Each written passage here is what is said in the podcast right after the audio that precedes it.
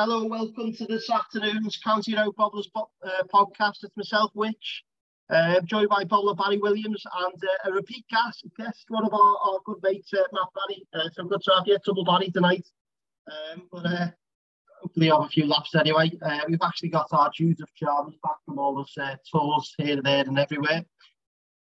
Before we get going, um, Barry, I've got a couple of questions. How was the state you actually recovered from it on Blackpool the weekend? Good, mate. Good.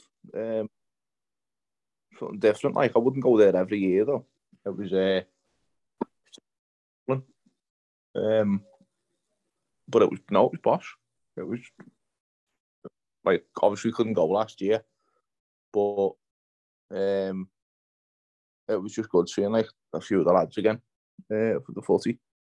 Yeah, obviously not seeing each other since May, but next year. Just gives gives gives Europe next year. Sick, sick of going to like America and all that stuff. Do it every two years, not not not every year. Think think of your fans and that. I was going to ask you about that because uh, obviously I've done Kenya and you've done obviously the, the state. I think you said you've only missed one continent, continent, aren't you, that you haven't done on the pre-season now. But pre-season plans, obviously it always seems a bit last minute, doesn't it? You know, it's like pre-season's here, and then all of a sudden it's kind of confirmed. Um, what don't don't want fans to travel. But that's what it is, and no one, me and the lads who go, we, we'll find out anyway. But they don't want they don't want fans to travel. That's what it is. That's why, like years ago when we played in France and, and Switzerland, it was not Switzerland, Austria, or it might have been Switzerland. It was somewhere and uh, it was just their last minute, and that's they don't want fans to go, so that that's why they announced it dead late, mate. Same with the the dingy game the other day, Blackpool. That was announced what about four weeks ago. Not even not even that. It does seem a bit like short notice, doesn't it? And like obviously, I don't really kind of think of these things at the time, but then you, you play the Arsenal game, and someone says, "Well, Arsenal have already played two games," and you're thinking, "Played two games already? Why are they ahead of us pre-season wise?" Matt, do you, uh, do you find it a bit? Do you find it a very last minute and you know underwhelming at times some of the pre-season stuff for Everton? Uh, I do, yeah, very much. I think just you know piggybacking on what Barry said, I think that it's, it's just typical of the sort of disorganized disorganized nature of the club that you know they'd have to put something that, that's quite you know quite a decent schedule in place and they may have to do things for for fans and, and supporter groups and things like that and actually engage with us um, put things on in terms of you know, facil- facilitating evenings or any sort of player player meet and greets whilst whilst they're away. I think it would it's such a, a an insular culture in in the club. I think they'd just rather say right we're playing here and you can watch it on the club's website, which very, very rarely works. And you know, you you pay your membership or you pay your season ticket for, for that, and you know it, that that very rarely, rarely works. So, you know, asking them to organise something with regards to a tour or getting you know, supporters groups together and things like that, then you know, I, I think it's I think it's a hard task. I suppose yeah, I can understand during COVID as well, but you know, kind of out of that now. Um, what's the you know what is the danger in them now actually saying right in 12 months time next year we're gonna you know we're gonna play this game that game and then, you know or at least tell us what continent or country we're to be in uh, you know so fans can start preparing ahead of time. Um you raise a good point about the um the stream as well. I had this conversation before on the on the fan, fans forum chat um, we were obviously looking ahead to the agenda for um, this upcoming month's meeting, uh, and it was one of the things that I added um, to the agenda. Was I don't think we can just keep using the excuse every year. There's something else come up with the stream. You know, granted, I've got my season tickets, so you know I know that Barry, you were there yourself, but there'll be people who who decide to take up some of these memberships uh, for the likes of pre-season games once you well, you know, and that, that's not working. I know, you know, some people were saying it was working on apps, other people were saying it wasn't at all. It's not good. It's really creating issues that are happening year on year. Um, you know, so I do intend to, to actually bring that up with the club on uh, the meeting in a couple of weeks' time. Um, so yeah, I fully agree on that, Matt, as well. Uh, Barry, we, we, we, obviously we always ask questions. You know, do you want to ask any questions uh, to our fellow Blues? I had a couple of questions around the pre-season tour, so we might as well just include them at the start uh, on these. Rob Fisher um, wants to know what your favourite draft lager was when you were away. I mate, Bud Light in America, great. Is it just weak though? Isn't it like three point four percent? I thought that would be well under your uh, acceptable standard for lager. No, you can drink it all day. No, yeah. Off. Uh, I've got to miss a Miller Lite and all that and all that kind of stuff when you go over there. It's quite, yeah, especially with the hot weather. Well, there you go. So, fully endorsed uh, Bud Light uh, by uh, who's, who's now going to push for that at Bramley-Moore. Um, it wouldn't taste the same, would it? It'd be like Chang when you take it out of the out of the the continent where it should be and put it in the turnstiles of Goodison. And the last one, um, Spanish Paul, one of our, our friends uh, for the atmosphere, it says, uh, have, have, you actually fully recovered now, Barry, from, from the States and Blackpool, or are you actually dying? I, am surprised you're on the podcast, Sam. You, you must be recovering somewhat. No, I'm, I'm still knackered, mate. I'm done in. Um, I'll, like, I'm, I'm not so much yet, like, which is good, but uh, I'm, I'm just like. Well, I, I believe you took on uh, Ned and Camp um, at uh, a, a shot uh, competition as well, didn't you? Oh no, I didn't take anyone on. They thought they could take me on. so take it that ended quite quickly. All the Toffee TV that yeah, that they they were nowhere near me. on the on the live today, they were talking about Ned doing shots, and apparently it, it, all, all got a bit messy for him after one. Yeah, that's yeah. He on him. Cam's fair to him, give it a go, but he wants to he wants to do them where you pour into one one glass and then drink it where you don't do that. So he, he failed as well. Just uh, very naive, uh, trying to take on Barry with drinking. To be fair, um, anyone that's been on a, on a session with Barry before the game will know that. Um, to miss. I'm quite handy myself drinking from from dawn till dusk, but I still can't probably keep up with Barry. Um, so lesson learned there uh, to our, our good friends over at Toffee TV. Uh, so Blackpool, moving on to that. Um, obviously, finally we scored a goal. Um, started to look a little bit like a side. Uh, there were some positives, some negatives, some in betweens. Um, Matt, uh, what could obviously pre-season you've got to take it in context, have you? You know, it's minutes and legs, but it's still nice to actually um, get something from it. Is anything that stood out from you that we can actually take from that game at the weekend? Um, to, the the two biggest things for me were uh, Tarkowski. Uh, I think was absolutely fantastic, um, and I think is is there were two moments in, in the game for him specifically. Um, the first one was the the pass for uh, to release Nathan Patterson for Ron uh, for Tom Davies's goal. Um, he, he, hit about 40, 50 yards on a diagonal, which which was absolutely fantastic. But he spotted the space, and you, you could see him you know, lining Patterson up with that. And um, in the second half, he, he, tackled. He put a tackle in um, where he sort of stopped dead in his tracks, and he put his legs together, and he was just he, he just looked rock solid, and the kid bounced off of him, and he just took the ball away. And I think, you know, I can't remember the last time I seen something like that. Oh, I, I can't remember one of our defenders actually, you know, literally just being a complete roadblock and stopping somebody in their tracks and they just walking away with the ball. I thought, you know, yeah, you'll do for me, you. Um, and it was it was nice to see an option of us going down the right hand side where we've been so often over the last the last three or four seasons where we've been so left playing down the left hand side to, tr- to try and, and attacks and actually seeing somebody with pace like Patterson on the right hand side. You know, I, he still hasn't made his Premier League debut, but and I know it's Blackpool, and I know it's pre-season, but you know he's, he just seems to be an absolute threat with his pace and that cross that he put in uh, as well was absolutely superb.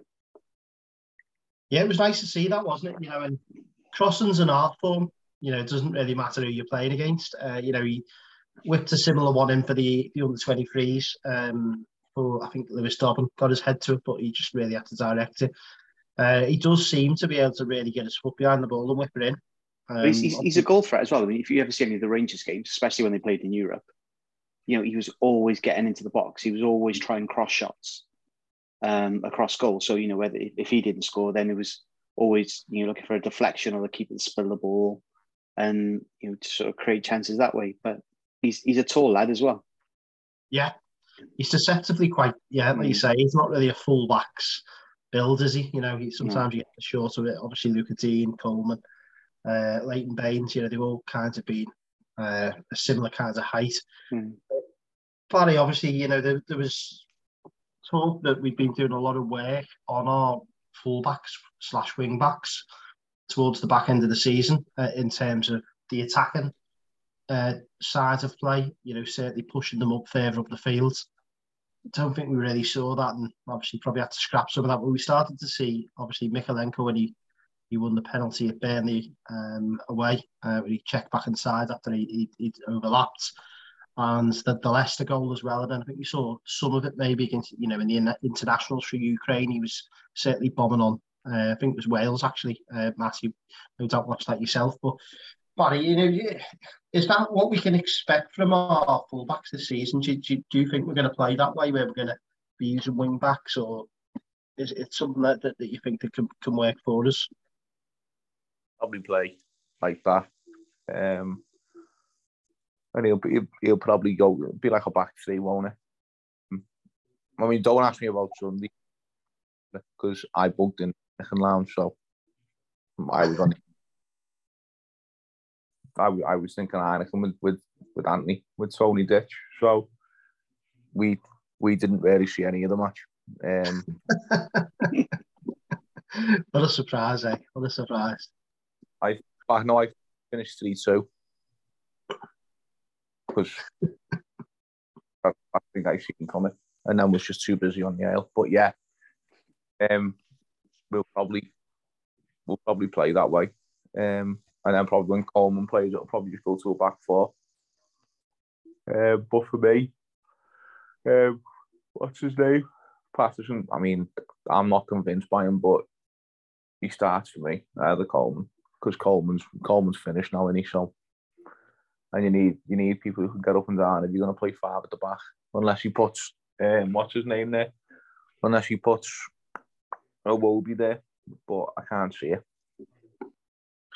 Yeah, like you say, there Iwobi, you know, will be an option in a, probably a number of positions. Um, we probably wouldn't have been saying that 12 months ago. Um, we probably would have been looking for, for reasons not to get him on the pitch, and almost now you're looking for reasons to get him on the pitch. Uh, I fully agree. You know, it's it's nice to have someone on that right side that's that we can actually allow Coleman to have a back seat probably now. I think yeah. you know we've probably probably been uh, get, getting the last little bit to Coleman for, for far too long, and no one wants to see a player that's starting to get abuse. You know, and obviously shades of Tim Howard towards the end. Um, do you think he will use him as a right centre back though? Do you think that is an option for us? And maybe some of the games against some of the, the lower league teams, also the lower part of the division teams. Fucking open on me because he can't have the ball. yeah, no, it's yeah, obviously. Do wonder sometimes if he will play that right centre back role as an option. He, he was playing in there, but maybe that was more out of necessity rather than, um, you know, now, now that he's potentially got what five five available defenders. Well, it's debatable. But he started there with, with obviously, as you say, the back three. He started with uh, Tarkowski. Uh, he started at, at left centre back, uh, Yerry Mina um, at centre back, and Ben Godfrey at right centre back. Godfrey at times last season, you know, I think there's a player there, but he has looked a bit unaware sometimes in his own box, certainly defending uh, crosses. Uh, be interesting to see him around Tarkowski and Mina more often. That's if we can keep Mina fit it seemed to work. That didn't matter at a, certain level of aggression that was was quite appealing, really. And you know, I, I, think you know you had a bit of a mixed range of defenders in that back three. It wasn't all the same of one player, was it? No, I, I think you know Tarkowski is probably the, the perfect person for or perfect centre for somebody to come in and, and start to coach you know Godfrey through games. um, make his pos- positional awareness a lot better. Um, but he's, he, I think he's somebody who who can can organise the, the three or the four or the five, whatever whatever, whatever we're playing at the back. Um, but he's also somebody I think who can take responsibility as well. And when when Mina's been in, in the side with Keane, then it's it's always Mina. Keane, Keane's never the um, never the alpha, if you like, for, for want of a phrase. Whereas in in this, you know, you've got Tarkowski and Mina. Uh, you know, Godfrey's going to be the understudy or the, the junior partner, but also, you know, the, I think Tarkowski's always going to be talking him through games. Um, I, and I think he's got the flexibility as well, where Tarkowski can take the ball out of out, out of defence, and you know Godfrey then can shuffle over and they can become a back four if um, if Tarkowski's taking the ball up. But Mina's obviously can take the ball out as well, which which we've seen. But Godfrey, you know, he's still got a lot to learn in, in terms of distribution, um, taking responsibility for the ball, and also he's. Uh, Barry mentions the Coleman, you know, he's terrible at heading. Godfrey's bleeding awful at heading as well. Yeah. So you know, having two other centre halves in, in in the side, if we do just do go with three at the back, who are you know far far better at heading the ball, then I think it takes the pressure off Godfrey a little bit, and you know, he can be the legs at the back there, or he can sweep around. And it, it does seem a bit finely poised that back three, doesn't it? You know, it's almost like if you lose one of them, then you've got you know you're worrying about who comes in next. Obviously, um, Barry Yerry Mina, um, my view on him seems to change uh, game by game. To be honest with you, the longer the transfer window has gone on now, I, am starting to think just keep him. Uh, you know, he's he's played three games in a week, God forbid. You know, we wouldn't have never expected that. And probably believe that he'll be quite focused as we move towards the World Cup as well. Hoping actually Colombia got it to the World Cup. I'm just guessing by saying that. Um, Barry, what, what would, does he stay or, or would you sell him if a big comes in? Right. I'd get rid of him. Would you? Not played three. He's only played only really played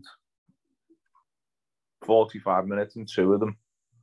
Yeah. And then, I don't know if he played the full 90 on Sunday, I don't know. Um, but I know he's only played 45 in the other two, so uh, he's not played three for me. He's played he's played twice. Fair, fair challenge. Yeah, correct as well. He's fit and sound, but he, he's too, he's he's too much of a liability for me, and his up at the end of the season. So, you know, you can't risk him going on a fucking free transfer, can you? Yeah, we can again, you know, following the trends of, of players that have left us on, on free transfers that we've signed for quite a lot of money. No doubt Andre Gomes may actually go the same way, you know, signed from Barcelona at the same time. Uh, what about you, Matt? Are you similar to Barry there, or you take the risk of keeping him for a year and extending, or just move him on. Uh, I, I'd, I'd, certainly keep him this side of, um, of, of the January window. I think we could try and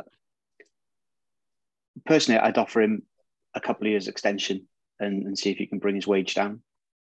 Um, yeah. But I, I think with the amount of games that we've got pre-Christmas, because we, we've got I think there's six games in August.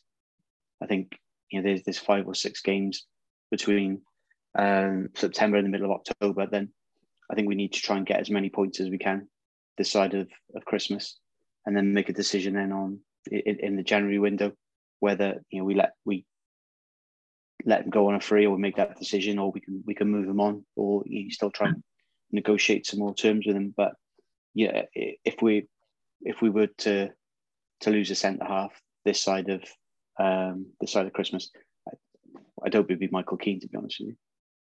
Yeah. Yeah, I mean, I've got to say, I don't like slagging individual players, but I really shudder every time I see Michael Keane around the team. You know, saying to one of the lads earlier on on, on our group chat, actually, um, yeah, he always seems like a player operating above his level. Um, you know, you get you get seventy percent of the time he's in and around a seven out of ten. But it's that 30% of the time that really worries me. You know, the, the Norwich game is a prime example where we're up against the Kosh and he ends up putting it in his own net. You know, there's obviously the own goal in pre-season again. He just looks like a player that for whatever reason, he's just. I just don't think he'll get back to where he needs to be. Obviously, the argument is the Palace game, and you know that was a pressure situation. He managed to get a goal, but it's them other games. I just really worry about it. You know, and as soon as I see him in, in the in the lineup, I worry, uh, and I, much more than I do so actually the other players. Uh, but you, you wonder where the market is, don't you? That's the problem. You know, who's going to come in for, you know, Mason Holgate, who's going to come in for Michael Keane, you know, and if if they are, then then why haven't they already? Uh, you know, so it's I just think we may end up being stuck with a few of them again. You know, the ideal situation probably sell one and then bring someone else in, another steady Eddie, you know, that can can be available for 38 games and be relatively consistent. Well, apparently Moyes likes Keane, doesn't he? And the, the kid they signed um, the centre back, he's he's done his ankle, so he's he's had an operation today. Oh, so okay. yeah, so you don't know how long he's out for, so you, you never know. West Ham might come in for him. Yeah, well, there was rumours he was trying to move Zouma on as well, wasn't he? After after Catgate, um, so um, yeah, no, interesting.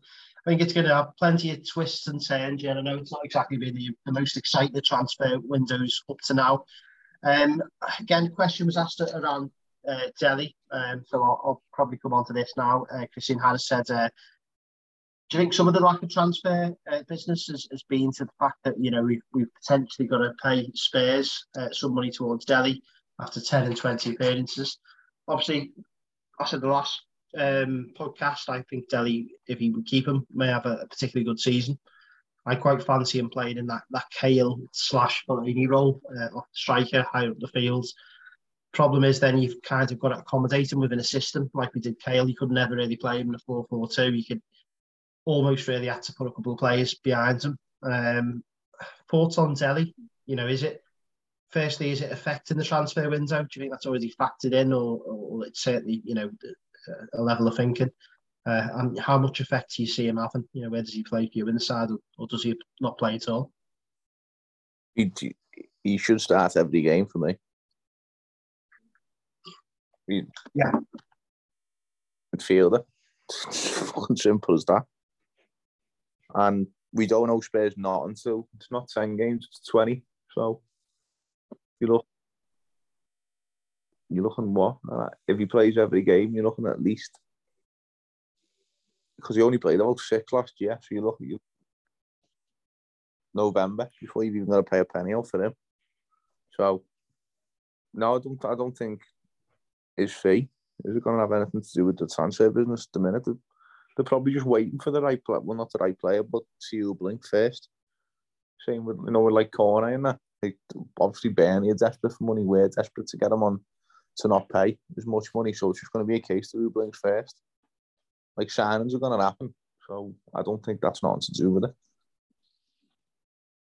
Yeah, I, I mean, I, I, I think I had this discussion similar to what you just said there, Barry, earlier on. That someone said with skins, well, yeah, we've got to operate within certain margins for profit and sustainability, but you know maybe that's because, as you say, they're, they're trying to keep wiggle room so they can they can get as much out, you know, as much bang for the buck as such as they can. Um, Matthew, similar thinking with Dele Just you know, do you see a place for him as well in the side? And you know, do you think, as Barry says there, that's what they're trying to do? They're trying to hold out for for other teams really to, to come back to the negotiation table. Yeah, I think so. I think if, if you look at Burnley and, and Watford, for example, you know, Burnley have got you know, a massive amount of money to pay um, in, in terms of the loan. And they've they've sold Pope. You know that that's their big hitter. They've only sold. You know they still got Cornet. They still got Dwight McNeil on the books. Um, they've got uh, Brownhill, the central midfielder. So you know the, the, the players who they would have hoped they would have got money for, you know, are, are still there, and their season starts next week. So if you think about, it, you know, if if they start playing those players and one of them gets injured, then then they're not going to play. So they're either going to you know, sit them on the bench or they need to try and get rid of them. And same for Watford as well with Emmanuel Dennis and and Ismaila Sarr. You know, they're they're not Ismaila Sarr. They're not tra- they're not training with the main group. They're training on their own. But you know, you've got forty million pounds worth of asset there.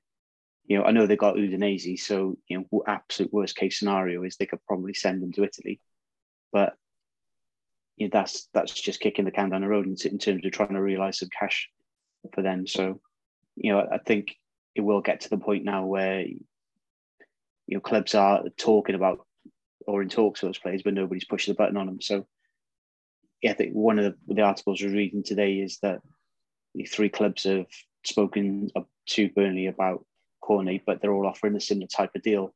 You know, five million down now and five million over over a period of time. Um, so I think it's quite obvious that you know, a lot of clubs are in, in the same position. You know, there's one or two clubs who are going out spending heavily at the moment, but you know, I don't.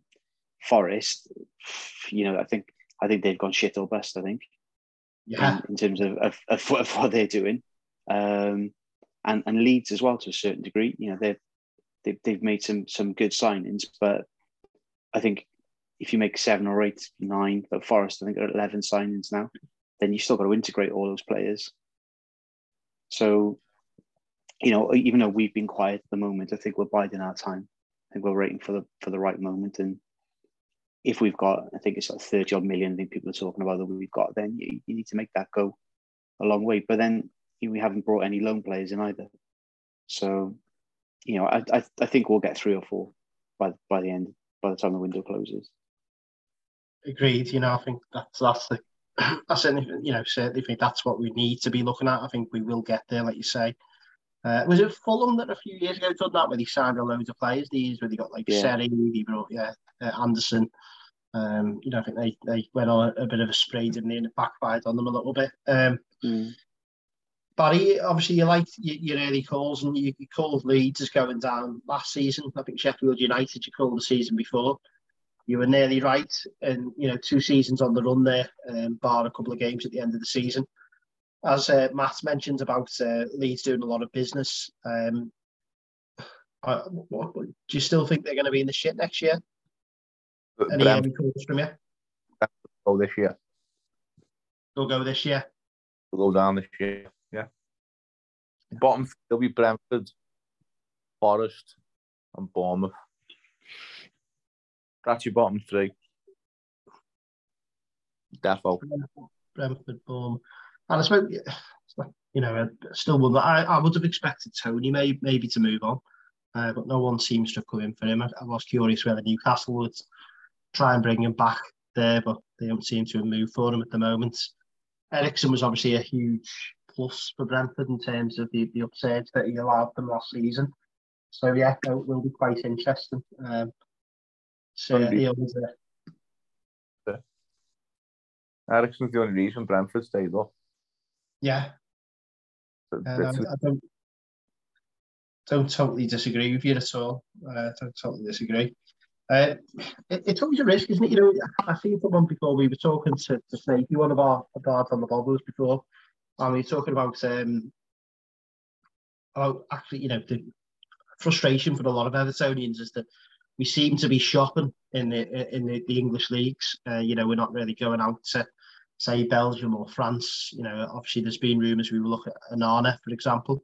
Uh, you know, a player that wasn't necessarily on the radar of the media, uh, but the fee seemed to be growing and growing. Um, obviously there was um, I forget the lad's name now, the Belgian winger today. Uh, one of you will sure uh, Noah Lang. Um, Noah Lang. Yeah. Uh, not necessarily linked to Everton, but he has been in the past. Uh, not not you know not really a bad fee, twenty million euros. Um, that, that who may be available for. Um, do you think we're not in a position to take some of these risks? Um, obviously, you see Leon Bailey last year. Now, Leon Bailey might well go on to have a really good season this season, but the risk is, you know, they take 12 months to embed themselves, and we can't really afford to have players that are going to take 12 months. Do you think it's? Do you think that's some of the factors going on at the moment? Do you think we'd be a bit more risky if we were in a much more secure position in terms of what we look at recruitment wise? Ah, look, this agenda that we don't sign people from abroad, we do. Tell me the last two people we signed from abroad. Go on, you can tell us, Barry. Save me having to think. Obama. Yeah. There you yeah. go, yeah. Nice. So maybe the club have just gone, no, we're not getting players from abroad because they're fucking crap. Eh, ah. eh, you know, One Well- thought. Know what I mean? The goalie, Robert Olsen, shite. Dracula scared of crosses, wasn't he? Um, it, it, it is a risk, isn't it? You know, and I, I mean, you see other sides as well. You know, uh, Spurs, uh, Ryan Ndombele. Obviously, he was a, a cheap player that was considered to be like you know custom made for the Premier League. Naby Keita, you know, across Stanley Park again, 50, 60 million pound player come in. Um, I mean, Thiago, to, and to a certain extent, he did settle in the end, but he struggled certainly that first six months. He was getting more yellow cards. He looked like a like a, a fella that was struggling at Sunday League level, booting everyone around the park and getting bookings. He was lucky not to get sent off in quite a few games as well. Uh, you know, you look at um, the the lad over at Leicester. Um, trying to remember his name. Yeah. Um, so that it's not without risk, is it, Matt? Matt, what are your thoughts on it? You know, because it is a bit of a narrative at the moment online. You know, why, why aren't we buying insert? You know, any old player from abroad? I, I think there's that there's quite a lot of aspects you could look at it. I think from from our point of view, you know, you look at the players who who we have brought from abroad, as, as Barry mentioned, you know, Gbamin, disaster, Moise Kean, disaster, Cenk Tosun, disaster. Um, Rondon disaster. Yeah, you know, Mean Mina's been hit and miss when he's been fit. He's he's been fine. You know, even going back to just absolute waste of spaces like you know Cuco Martina, people like that, Davy Klaassen. You just reel them off. You know, the the players who we brought in from abroad. But then if we recruit, if we done our due diligence in terms of recruitment, you know, we've if if you look at you know, the, the biggest successes in in terms of you know the Moshiri era where we've signed players from abroad where you know they're not really from abroad because Gana had a season with Villa, Richarlison had you know a season with with Watford, and you know, on the handful of, of successful signings we've made, you know the majority of them have had Premier League experiences. We've we've not we've never brought anybody from outside. You know, probably Lucas Digne is probably the standout. Um, where we brought him from another league has actually done well, and and we we've we, we've moved him on for money. Um, I I just think we're hedging so much on getting through this season, getting through next, getting to the stadium, repairing the balance sheet in in, in a position where we can actually start spending some some good money again. You know, hopefully it'll won't be at the cost of having to sell Pickford or or Calvert Lewin next season. You never know, we may be, but you know, it, it one of the questions we had earlier, which which we'll come to, I think, will, will feed quite well into this. Um, but I think we we've had our fingers burnt so many times with poor recruitment. But I think that's probably fed by the amount of poor managers that we've recruit we've employed and give them you know the company credit card and gone out and, and blew a fortune on. Agreed. Um, you know, and I think you, you're far more likely to be risk averse when you're in the position that we're in, uh, where you know you, you are almost you know Tarkowski actually is a, a breath of fresh air and a free transfer. You know, because you've just got a player there that's actually knows the league and you can be available for 38 games. You know, I'd certainly like to be more adventurous. You know, maybe bring some of these players in from some of the Belgium leagues and, and what have you. But I just don't think at the moment, you know, it's it's catch 22 you know, it's all well and good, you know, bringing them in, but then where are they going to settle in the championship next year after they have 12 months of settling in and we, we go down? Um, so it's, it's trying to get that balance. You don't necessarily want more Lingards, um, you know, where players that are going to be on, on really, really high wages, 200 grand a week, you know, and that's sometimes the, the danger of, you know, the, the cast-offs from, from elsewhere. Um, but on the on, on the flip side of that, you know, it's it's it's getting that balance right. So we stay up next season. Hopefully, we're in a position where we, we can actually enjoy the season a bit more. Um, I certainly hope so. I don't think the health can take another season like last season. Uh, and yeah, we'll, we'll, just go on to a question um, that was asked as well about um, about loans from Steve Kelly. Uh, Steve mentioned about uh, you know potentially what, what what are thoughts when you know, you, you, you're bringing a player in to develop for other clubs. Um, Barry, what, what are your thoughts on the loan market? Do you think that that's a danger that you're bringing a player in, bit of a short term outlook. You know, you, you you almost don't develop your own pipelines and you develop more players and you're back to square one as well months' time. Yeah, depends who it is because, you know, you look at when we bought Lukaku on loan, but like, yeah, it sounds, and then obviously we done well and we bought him. So, you know, if if, if you do well, you you're more than likely sign them. We've done it with done it with Lukaku, done it with Deulofeu, done it with we've done it with someone else as well. But you know, if it doesn't work out, it's fucking just volley them back like Van der Beek. Glad see you later. Done. So it doesn't really bother me, and it's better to have fucking squad depth in it. So I I see it as a no lose situation, me.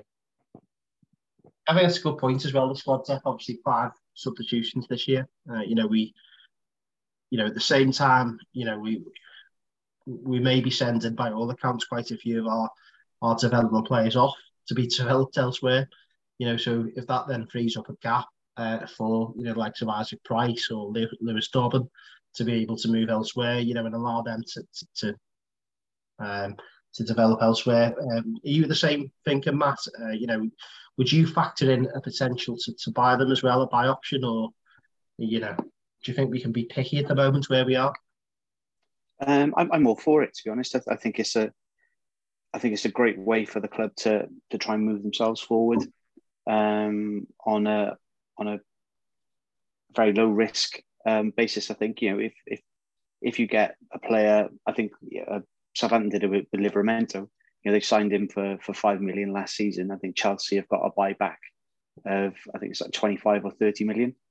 You know, and and it, it's it's a good way to do it. You know, I, I think that there's a lot of scope for us to do that. I think with you know Kevin Thelwell coming from you know worked in the Red Bull organization, then he would have seen things like this where you know you've got obviously Salzburg and then Leipzig or you know even players coming from America and putting them into the uh, into the Salzburg and, and, and, Leipzig system where you, you can you can be a little bit more um, bit, bit risky because you know, the, the liability isn't isn't with you it's with with the parent club. At the end of the day if it doesn't work then then you send them back. If if it does work then you know perhaps as part of the negotiation of bringing them in then you can have a fee there which which you've agreed and you know have have the buyback should should they do well with us you know I, I, I think the sad situation with our club is now is that you know we we're not the destination for players. Where you know we're, we're the bit in the middle. We're the stop on the way to, to the destination. And i think that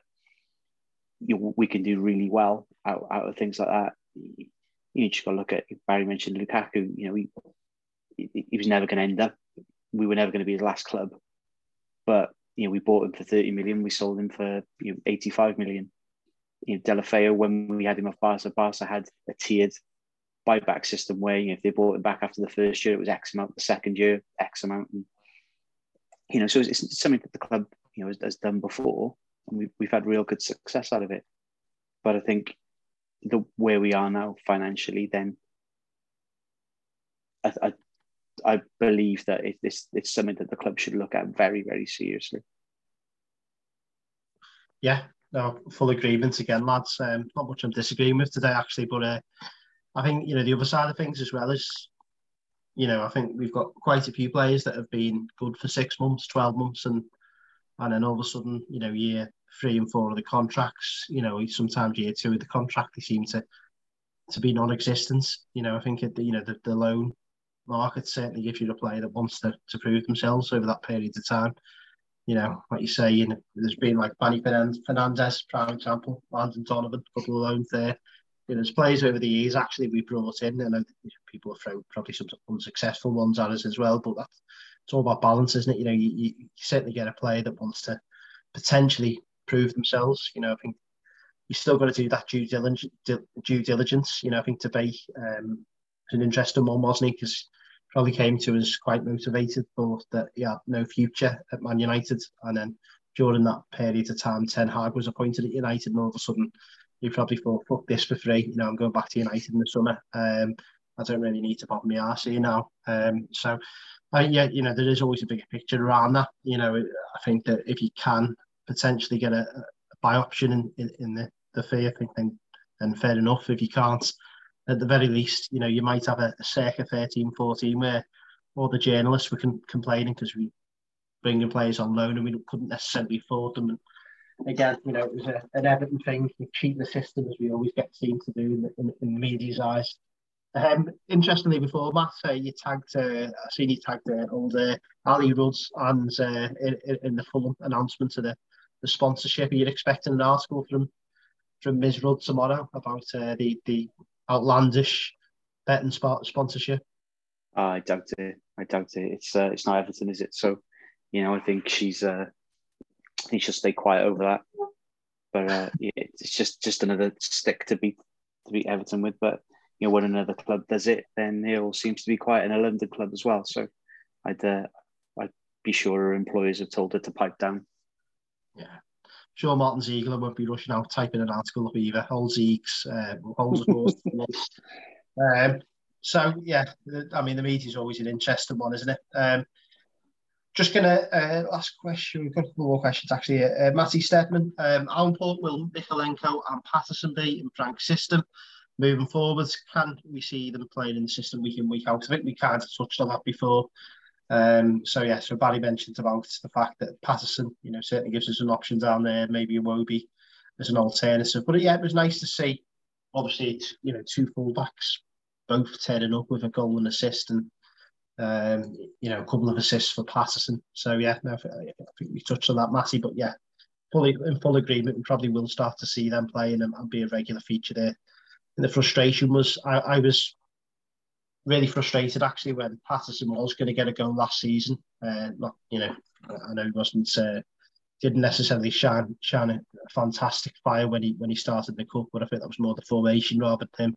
Um, because Kenny played as well, I think that day right centre back. But uh, the, the rumours were he was impressing in training, he was going to start playing, and then the injury struck as always. You know the Everton case. So yeah, hopefully next season will be the season we'll see see more of. Uh, Matt, seeing, seeing as you're on on the actual uh, podcast today, you did, we before we we we managed to, to actually draft you in. Uh, you did have a question for Barry around Barkley. So before you ask Barry, um, Matt Barkley, um, would you bring him in? Would you? Is that what you were you were uh, mentioning before? Or?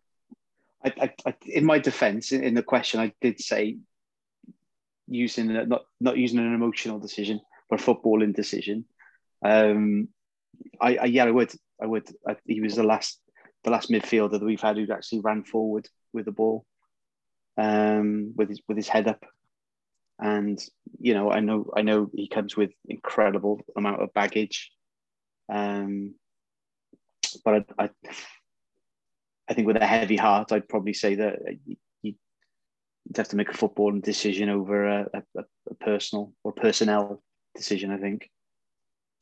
So yeah, yeah, that's not going to be Barry, a popular one. That Barry, your reply? no, that, that, that's it.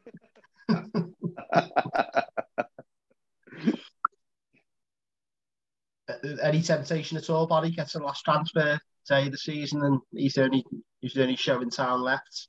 Nope. No. Baz, would, would, would you rather us keep Andre Gomes? I'd, I'd rather keep Tom Davies, mate. Yeah, no, I, I understand that. Uh, I, I don't want my up again. No, he's an that, and people entertain them back. Just no, that's why we're a charity club, mate. Yeah, no, no I, I honestly, I'm just, I'm looking at it in, in such a such a polarized point of view. It's just just a, a midfielder who can run forward with the ball and pass the ball and yeah, I think we've been so starved of that over, over the last last couple of seasons. You know, ever, since Gana left, and and you know we found out that Gomez can only go backwards and sideways without any sort of cover. That yeah, it's desperate. I suppose that's what it is. Desperate. I'd rather go desperate, mate.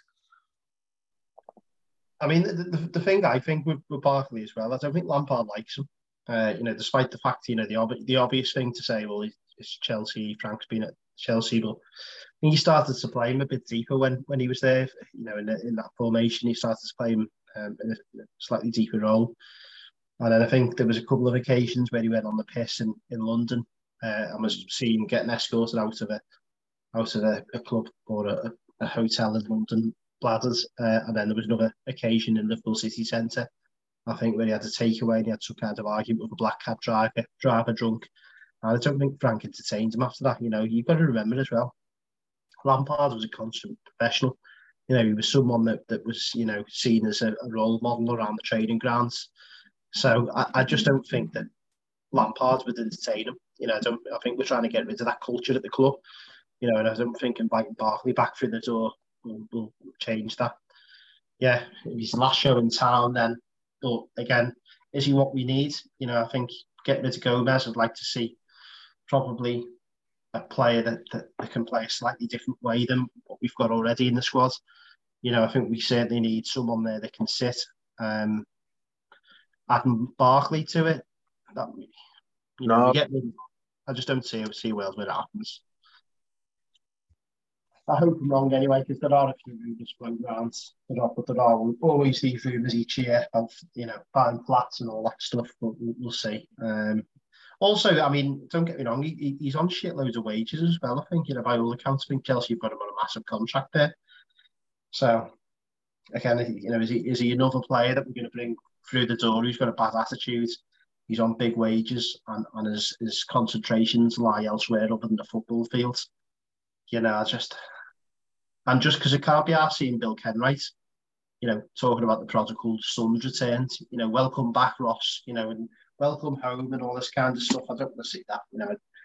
Like Barry says, it's we, we shouldn't be a charity club, you know, we shouldn't be a case of inviting people back if he's not he's had his chance, you know, and he's pissed it against the wall, and then someone set it on fire. Um, so yeah, I'm not sitting on the fence with that one.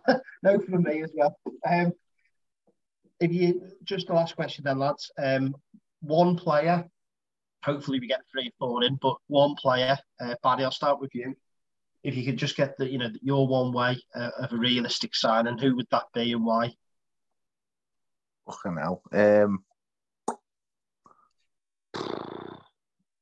a number, I, I don't know, lads. Nu- a number eight who can pass the ball. Go on. Tell me more. Got to be someone out there that stands out to you. Won't happen, but so, someone like someone like Conor Gallagher. Yeah, fantastic player, isn't he? Oh, I don't know. Not him. Go for. I think a centre forward, mate, because Calvert Lewin is shite. Um,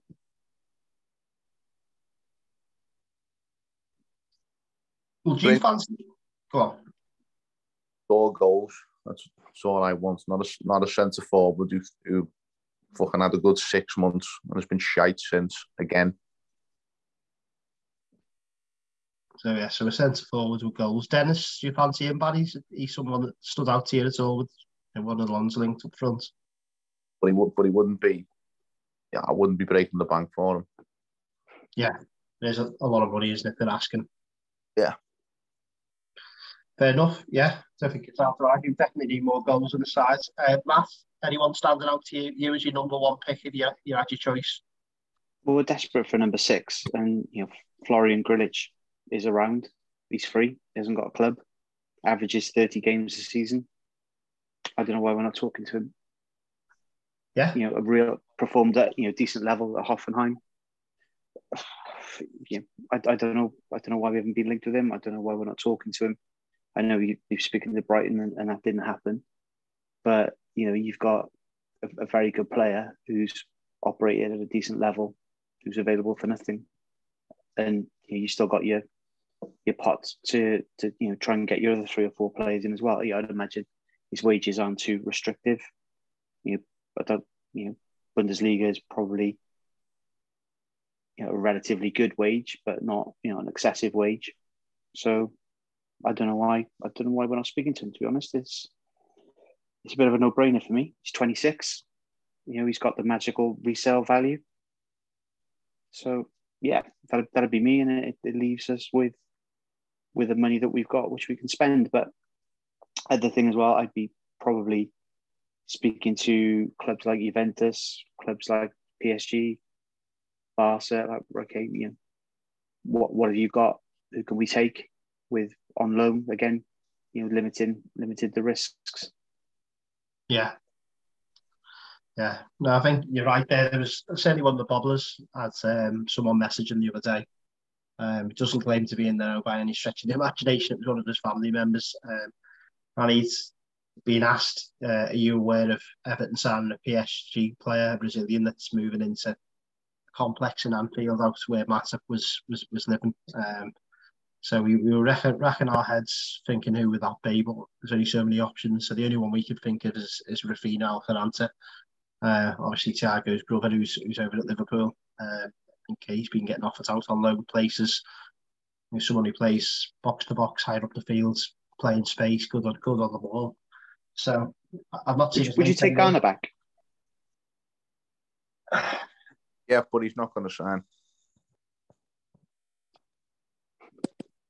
The kit stuff worries me, to be honest with you. You know, this stuff over yeah. the um, uh, and not wearing the LGBT kits uh, yeah. two years in a run. Uh, I don't know.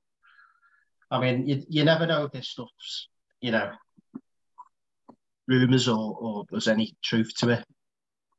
But I think I don't think that goes down too well. Uh, I think the optics of bringing him back after we bought a play for 20 odd million, three, four, five years down the line, you know, mm. it gets down to the situation, they may well actually pull the pin and go for him. But I don't know, you, you do wonder who's, who's on the radar there. Uh, Frank's already mentioned it, hasn't he, that, you know, that we need a player potentially yeah. to play that way. Maybe we are waiting for someone else to leave and then we might pull the pin on something big there. You know, maybe it might be an, an Arna or, or someone like that, and they might be able to leverage some terms there that suit Everton over four or five years. Um, but yeah, no, it, it, could get interesting. You know, I certainly think they will lose use them loan spots. You know, and, and like you say, likes of PSG will be touting some of these players around on loan with the, you know, Juventus and Barcelona strapped for cash. You know, there, will be players there potentially as well. Um, so there yeah. will be a market for players. You know, the two domestic loans and potentially two from from uh, teams abroad as well. So I think it's definitely some scope for us to do some improvements. But they may well be the the later end, end of the window. I mean, I mean, the, the thing that worries me, Matt, I'll be honest with you, is that I looked at that fixture list and I thought, ah, the Chelsea game, I think that'll take care of itself because of the fans, that you know, the coach welcome, and that's no doubt going to happen. You know, I think that you know we've always had a good record at Chelsea. It's a later game, and I thought, yeah, we could get a bit of momentum going there. You know, maybe win two or three games. The worry is if we don't actually bring anyone in and we're hanging on to the end, you know, the end of the window, we then lose two or three, four games, and all of a sudden, yeah. you know, the, the negativity seeps in you know, people then, you know, even, you know, the, the positive ends of, of the fan base start start jumping on, on Frank Lampard. Um, because yeah. there's still some people out there questioning. I don't think he should be. I think he needs to give people time.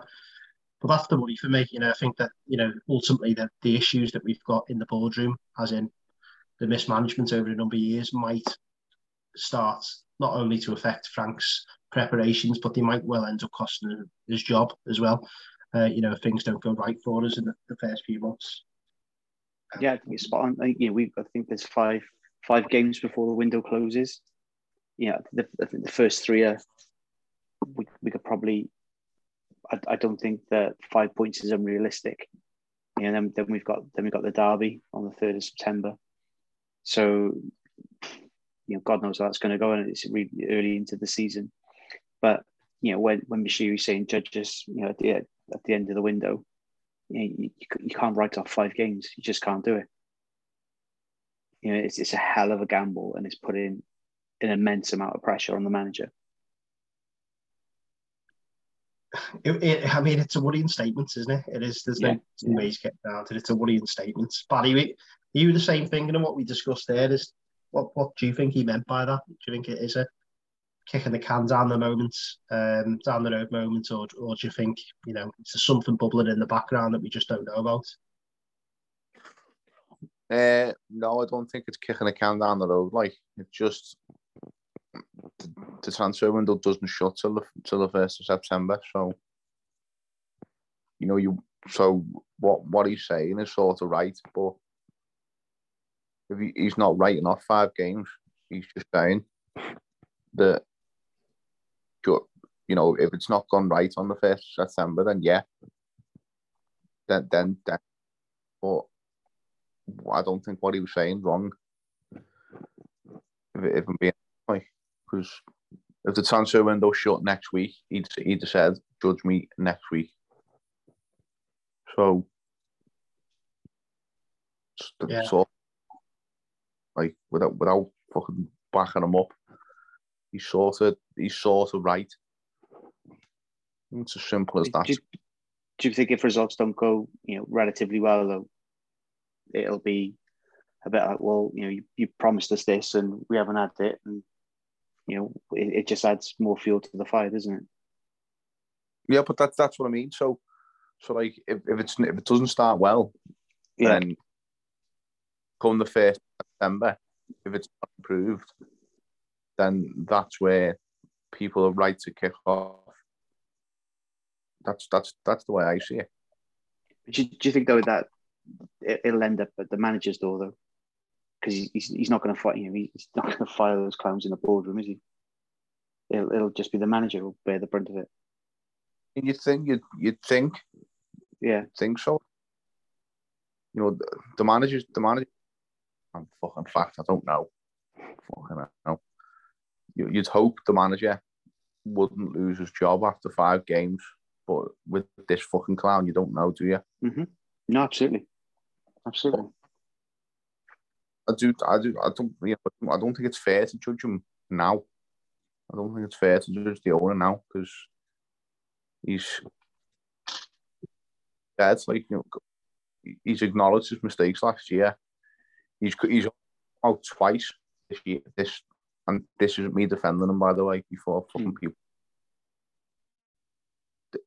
he's he's come out twice and communicated and then he's just said, just judge me on, on the first of September. Yeah, I, I can judge me on the fifth of fifth of August when all the signings are in place. But you tell me a time when Everton have had the transfer when the transfer business done before the start of the season when the transfer window's been open. They've, they've It's rare, isn't it? You, can think of the season you know, when you got Keane and Klaassen and them lot, but you know, the time before that is we got Lescott. You got the season got Lescott fairly early, wasn't it? And Johnson, I think, from memory. But yeah, other, other than that, it's just always been late, hasn't it? it's not it's not noted for Everton to do the business late. No. And where where is you know we'd all like signings to be through the door on the first of July. Yeah. Done.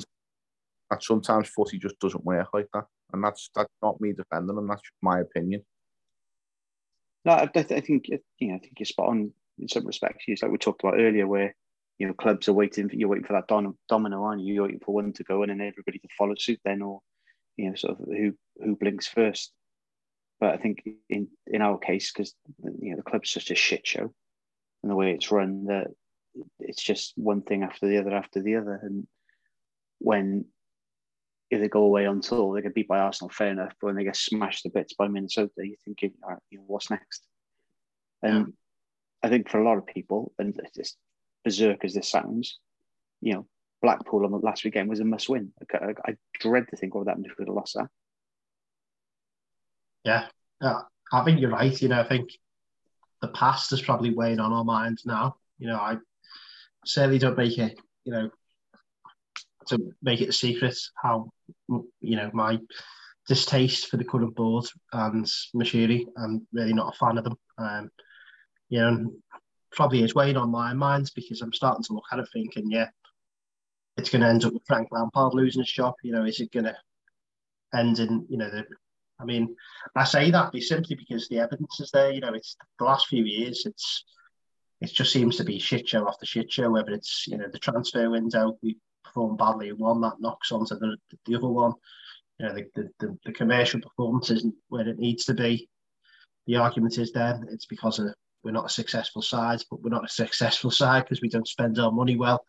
You know, the pre-seasons are always last minutes. The kit launches are always last minutes. There's always obviously mitigating circumstances. So, you know, I, I know that obviously COVID happened and, you know, there, there was various stuff uh, that has happened. Um, but, you know, just there always seems to be an excuse there. And you do get tired, um, you know, of them, don't you? You know, you just want things to for one bloody summer, one week to be normal in the world of Evertonia. You know, we just don't seem to be able to to get there. You know, there's always something that comes up or some issue. Um, tired looking at Twitter at the moment. I can't even stand going on there after time. You know, you do and strong and you end up pissed off by the time you, you finish reading it, the timeline. But you know, it's the situation we're in. You know, it's a very real situation. You know, it's fans are rightly very angry out there as well. Uh, so yeah, let's just hope because that's all we can do. Um, but we actually see Frank Lampard with a stronger team going into the season and coming out of the window than he, he finished uh, last season because we're going to need it. Um, sorry to end on a on a bit of a negative there, but yeah, it's uh, it's where we are, where we're at. Uh, hopefully, we get a, a, good result there at Kiev on Friday for anyone that's going. Uh, and yeah, it'd be just nice to see us come out with a couple of wins there on the bounce and, and going with a a positive outlook uh, for the first game of the season. And hopefully, a, a fully fit side and, and not an injury plagued season like last. Uh, but thank you for listening, Matt. Big thank you to you as always, and, and Barry. Um, Thanks as always. We've managed to pin you down, uh, so it's good to have you back on as well. Um, so uh, thanks for listening all, uh, and uh, let's see what happens uh, going into the season. Let's keep our fingers crossed, but more importantly, let's keep united. Um, and, and you know, the, fans are this football club, and don't let anyone ever tell you any otherwise. Thank you for listening, and uh, we'll probably be back more regular now the season's off.